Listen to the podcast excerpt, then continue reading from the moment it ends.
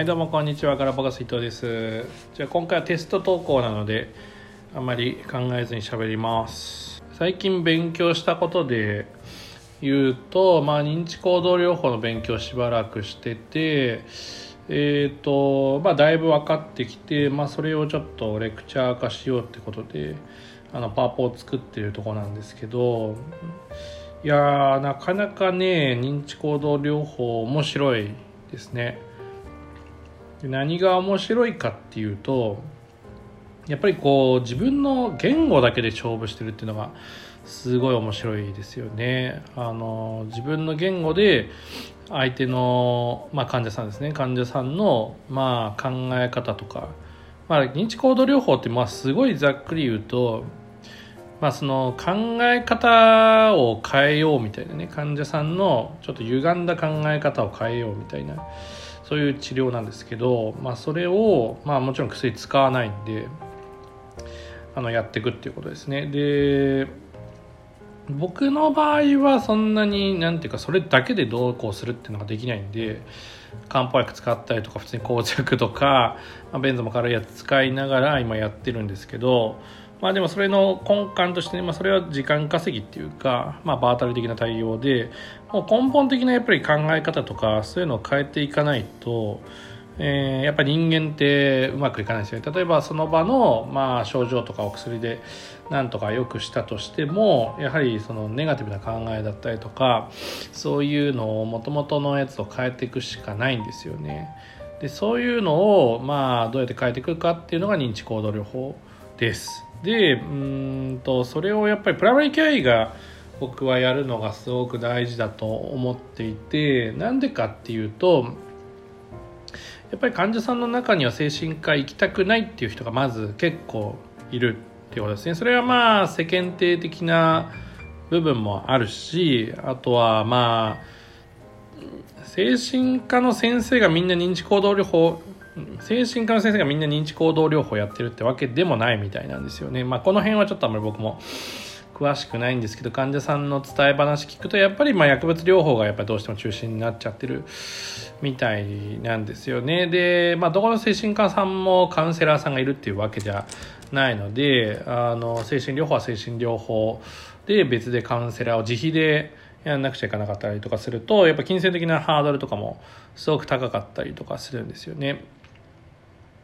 で特にそのプライマリケアの中でも家庭医療専門医ですね、まあ、僕は家庭医療専門のレクチャーというか教育を受けてるんですけどそうするとですね、まあ、患者さんの背景とか要はなんでこの人がまあこういうふうになってるのかっていうのが、まあ、結構他の内科の先生とか外科の先生に比べると分かりやすいんですよね。あの例えばそういう家族関係のトラブルからの、まあ、ストレッサーがあってからのそういう症状だとかかあの会社でのね、えー、人間関係がそういうのが原因になってるんじゃないかとかっていうところは割とその把握っていう部分で言うと、まあ、家庭医療とか得意な分野ですよあとはそのライフステージっていうんですけど、まあ、ある程度こういう年齢例えば40代の女性ぐらいだったら、まあ、親の介護の問題も出つつ、まあ、子供の子育ての問題も出つつ、まあ、夫との関係とかも悩みつつ、まあ、仕事してる人だったら、まあ、その中間管理職的な、ね、悩みも抱えつつみたいなそういう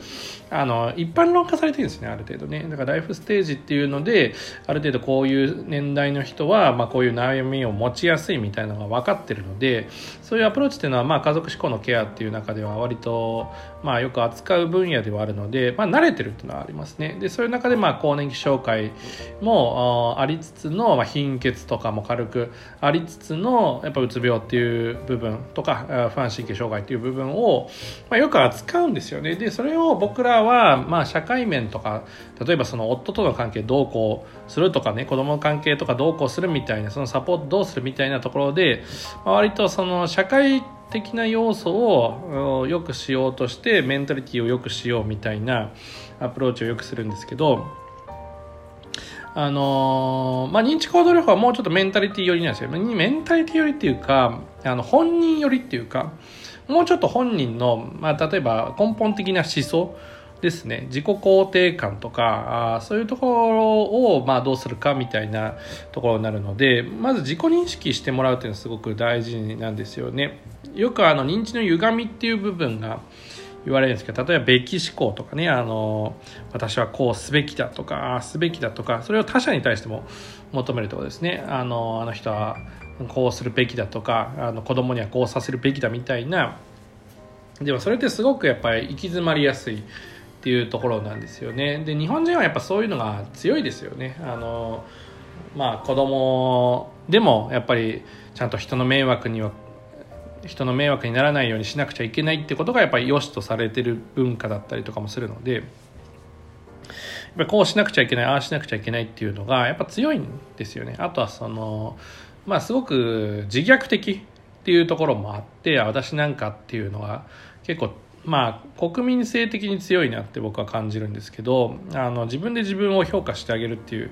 能力がやっぱどうしても低くなりがちになるんですよねそれはもう社会的な圧力というか 風潮というかそういう感じだなと僕は思っていて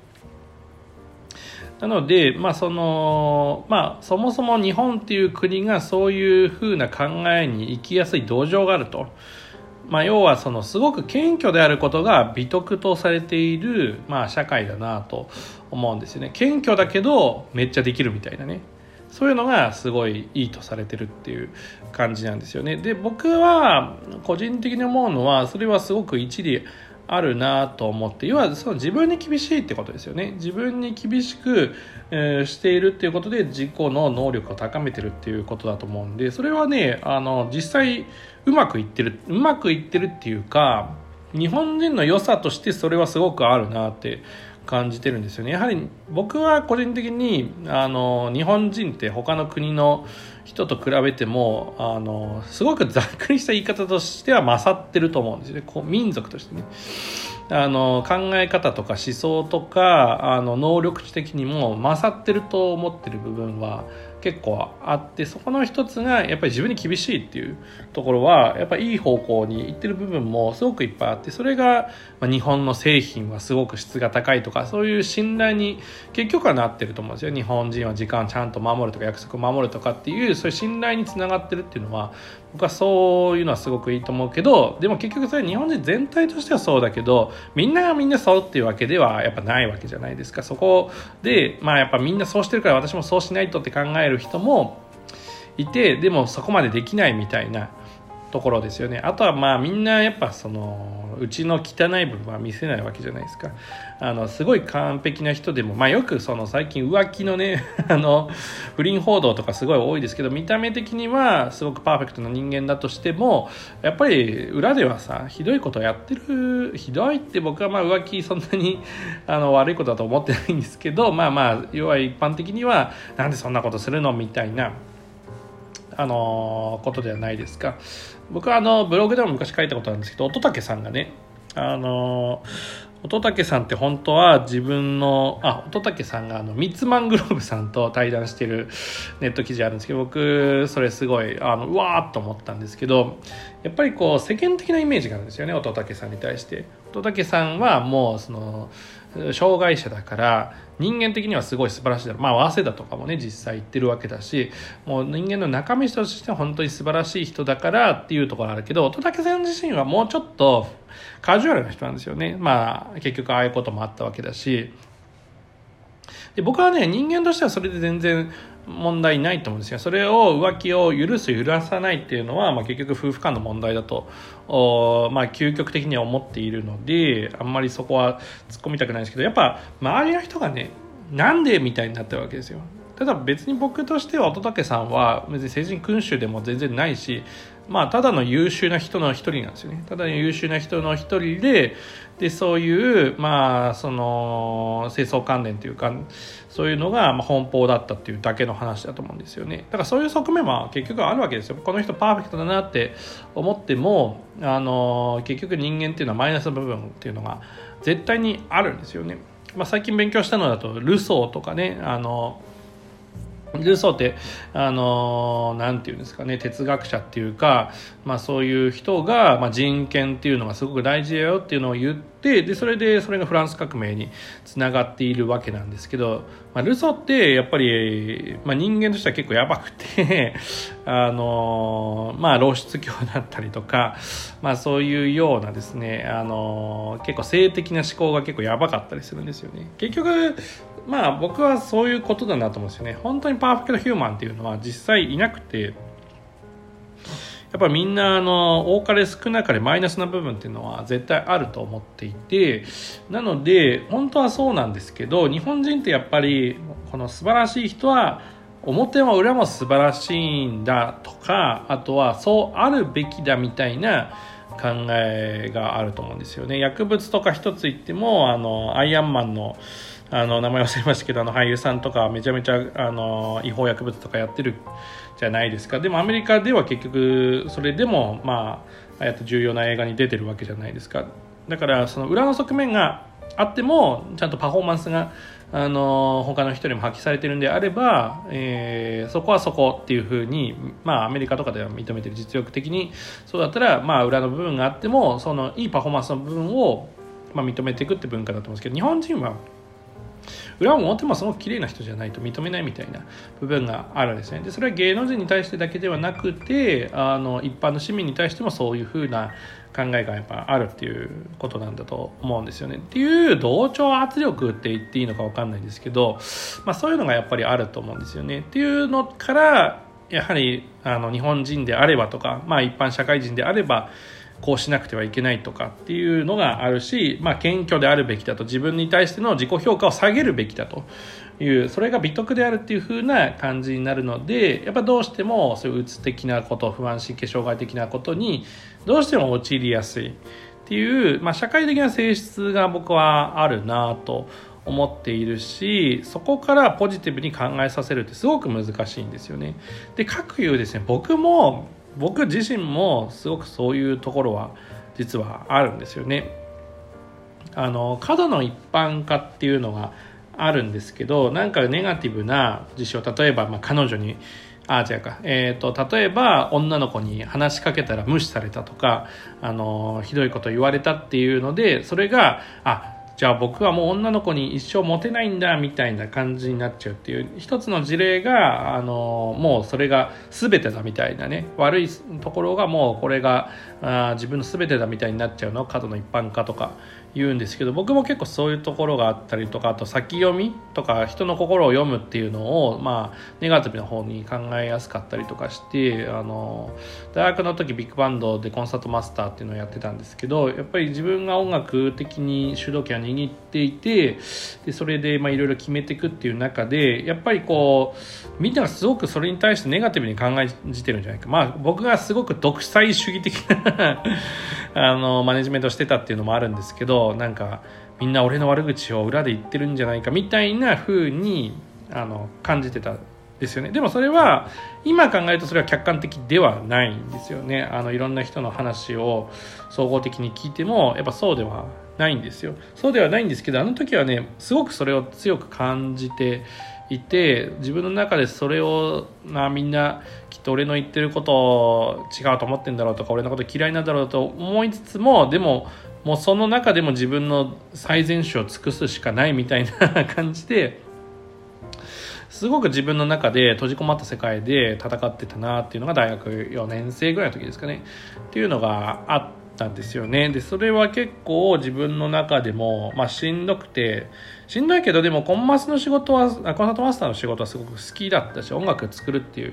うことはすごく好きだしもう要はその自分のさその音楽的な考えにその20人近くの人間を乗せるってもう永遠にないことだなって思ってたからでみんな、まあ、結局表面上はすごく従ってやっててくれたからもうこれ以上の機会はないなと思ってやってたんで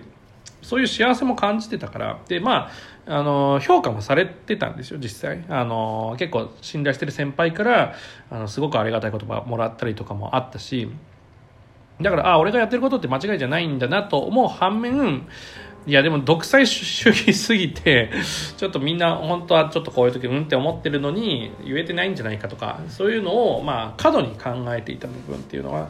あるんですよ。まあ僕は結局うつ病にならず、それは永続的に続かなかったから、結局1年っていうスパンだったから、まあ結局その後はフリーな感じになって、結局、なんていうか自己回帰的な時間を最後2年続けるのであんまり意味ないんですけどあのうつ病まではいかなかったんですけどやっぱそれがね例えば5年とか10年っていうスパンになっちゃったらまあやっぱうつうつとしますよね。で最近その俳優さんとかの自殺が増えてるっていうのは一つあってやっぱりこうやっぱり最近の俳優さんとかってすごく真面目な方多いんだなって思っていて、まあ、これは別に俳優さんに限らずなんか例えばお笑い芸人とかも僕そうだと思ってるんですけど今までそういう割とそのセンスとかあの才能とかで割とやってきたけど、まあ、ロジカルにね、まあ、あの理論的にあの勉強されてでそういう立場になってる方ってでそれにプラス才能もあってみたいな方がすごく増えてる。要はその見た目が可愛いとかあのかっこいいっていうだけでトップに行けないとかなんかなんとなくの生まれ持って喋りがうまいっていうだけでトップに行けない時代にちょっとなってると思うので結局そういうところで生き残っていくのって真面目な人だったりとかっていう正面の人だったりっていう人でやっぱ自己の評価を低めにして自分に厳しくしてもっともっと上に上にみたいな向上心があってっていう人が結局生き残ってきちゃってっていう世界なのかなと思うんですよ。なのに、まあそう SNS、まあ結局そのね、あの亡くなられた方が SNS とどれぐらい関係してるとかっては分かんないですけど、まあ、結局 SNS っていう、まあすごくネガティブなところですね。だから例えば8割ぐらい、9割ぐらいの人はおそらく、あの、この前の演技すごい素晴らしかったですよとか、あの、かかっこいいですね、イケメンですねとか、あの大好きですっていう肯定的な意見がおそらく9割以上だったはずなんですよね。なんですけどやっぱりそこの1割ぐらいあの誰々と比べたら演技下手くそだろうとか全然イケメンじゃないとか可愛くないとか老けたとかなんかそういうネガティブな言葉を聞いてすごくマイナスに感じる普通の人に比べてもすごくマイナスにやっぱり感じやすい土壌があるとだからまあなかなか矛盾してるんですけどあのそういう気持ち、まあ、そういうマイナスなイメージ自分の肯定感が低いからこそその人たちってそこまでのパフォーマンスができてるのにもかかわらずやっぱりその SNS とかで直接の誹謗中傷というのがやっぱ出てきてしまってそれを過度の一般化してしまってあのまあそれで自分を追い込んでしまってっていうケースがまあ多いのかまあこれは本当に僕の想像っていうかなんですけどっていうことが多いのかなっていうふうに今思っていますなのであの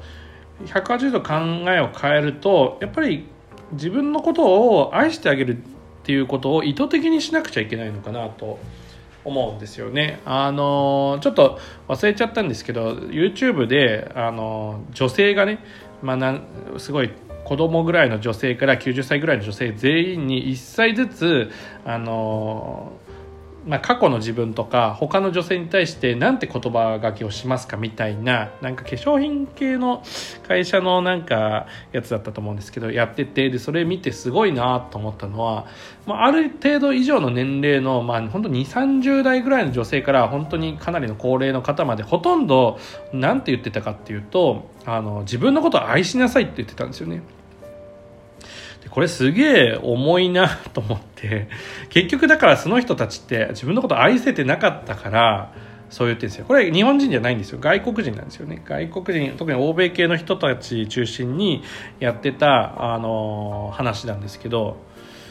でもあっちの人でもそう思ってた。自分たち自分自身を愛するってことがすごく重要だ重要だったなっていうふうに振り返って思うってことですよね。だから逆に言うとやっぱ自己肯定感が低かったことに対してすごく後悔の念がこの人たちはあるんだなって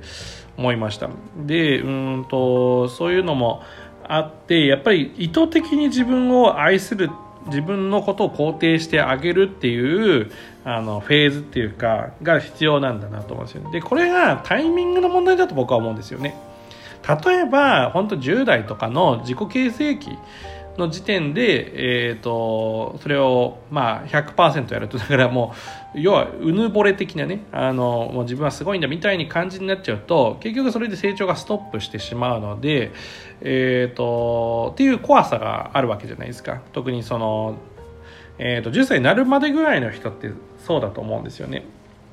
結局日本人の親がすごく子供に対して厳しいっていう問題にだんだんなっていくんですけどやっぱり子供に対してあのなんでそうなんだああなんだっていうそういうネガティブな感情をぶつけていくとあ自分はこんなもんなんだっていう感じにやっぱどうしてもなってしまう。でやっぱ10代ぐらいのあのある程度親の手が離れてから、まあ、自己評価をするとかっていう段階でも同じようにすごく自分のことを下に見積もってしまうっていう時期が長く続いちゃうのかなっていうところはあるんですけどでもここでやっぱバネになってあの強くなれる人もいっぱいいると思うんですよね。だからこれが100%悪いとも思わないし結局日本はそれによってすごい高い学力であったりとかまあそのよく言われますけどあの大学入学までの、まあ、学力で言ったら日本ってやっぱ理系ではトップクラスなわけじゃないですか。それは僕はそのえーと、高校の教育環境がいいっていうのも一つもちろんあるけどやっぱりもともとのベースの思想的にそのエリート層の親は子供に対してそういうネガティブな教育をしてるっていうのが逆にやっぱ功を奏してたんじゃないかなっていうふうに思っていて自己評価を低く見積もっているからこそあの何クソっていうようなもっと上に行こうっていうような気持ちが生まれていたんじゃないかなと思うのでここに関してあんまりなんていうのかなネガティブに、まあ、その考え自体にねあの否定的になるのはあんまり僕は良くないんじゃないかなと思っていていい部分も結構やっぱりあると思うんですよね。まあもちろん程度によりますよ。結局10代でも自殺してる人はいっぱいいるわけだからそういう人に対してはやっぱりシフトチェンジする必要はあると思うんですよね。だから最初からめちゃめちゃ甘やかしてもうあの君は素晴らしいよとかあっていうことを、まあ、言いまくりすぎるのは良くないと思うんですね。半々ぐらいがいいと思うんですよね。僕も自分の子供に対しては、まあ、割と妻があのまあもちろん妻も 子供褒めますけど褒めるけどやっぱ結構大きな声で叱ったりとかすることもあるのでちゃんとその後にフォローするみたいなね。あのあなんかおもちゃとかの取り合いとかなんか殴っちゃって泣かせたとかね弟に対してね長男がそういうことをした時にまああの妻がすごく怒ったりとかするんですけどそういう時にあの何々君は、まあ、こういうふうに考えて、えー、だからこういう行動をしたんだよねみたいなっていうこう理解をちゃんと示してあげるってことも大事なのかなみたいなだから結構半々がいいと思うんですよ。やっちゃダメなことをちゃんと叱るっていういう人が必要だしそれの後にちゃんと認めてあげるっていうことも必要。結局どっちの側面もちゃんと自分の中でできるっていう能力をつけるっていうのが大事だと思うんですね。それがやっぱりまあえっ、ー、と、まあ、0歳代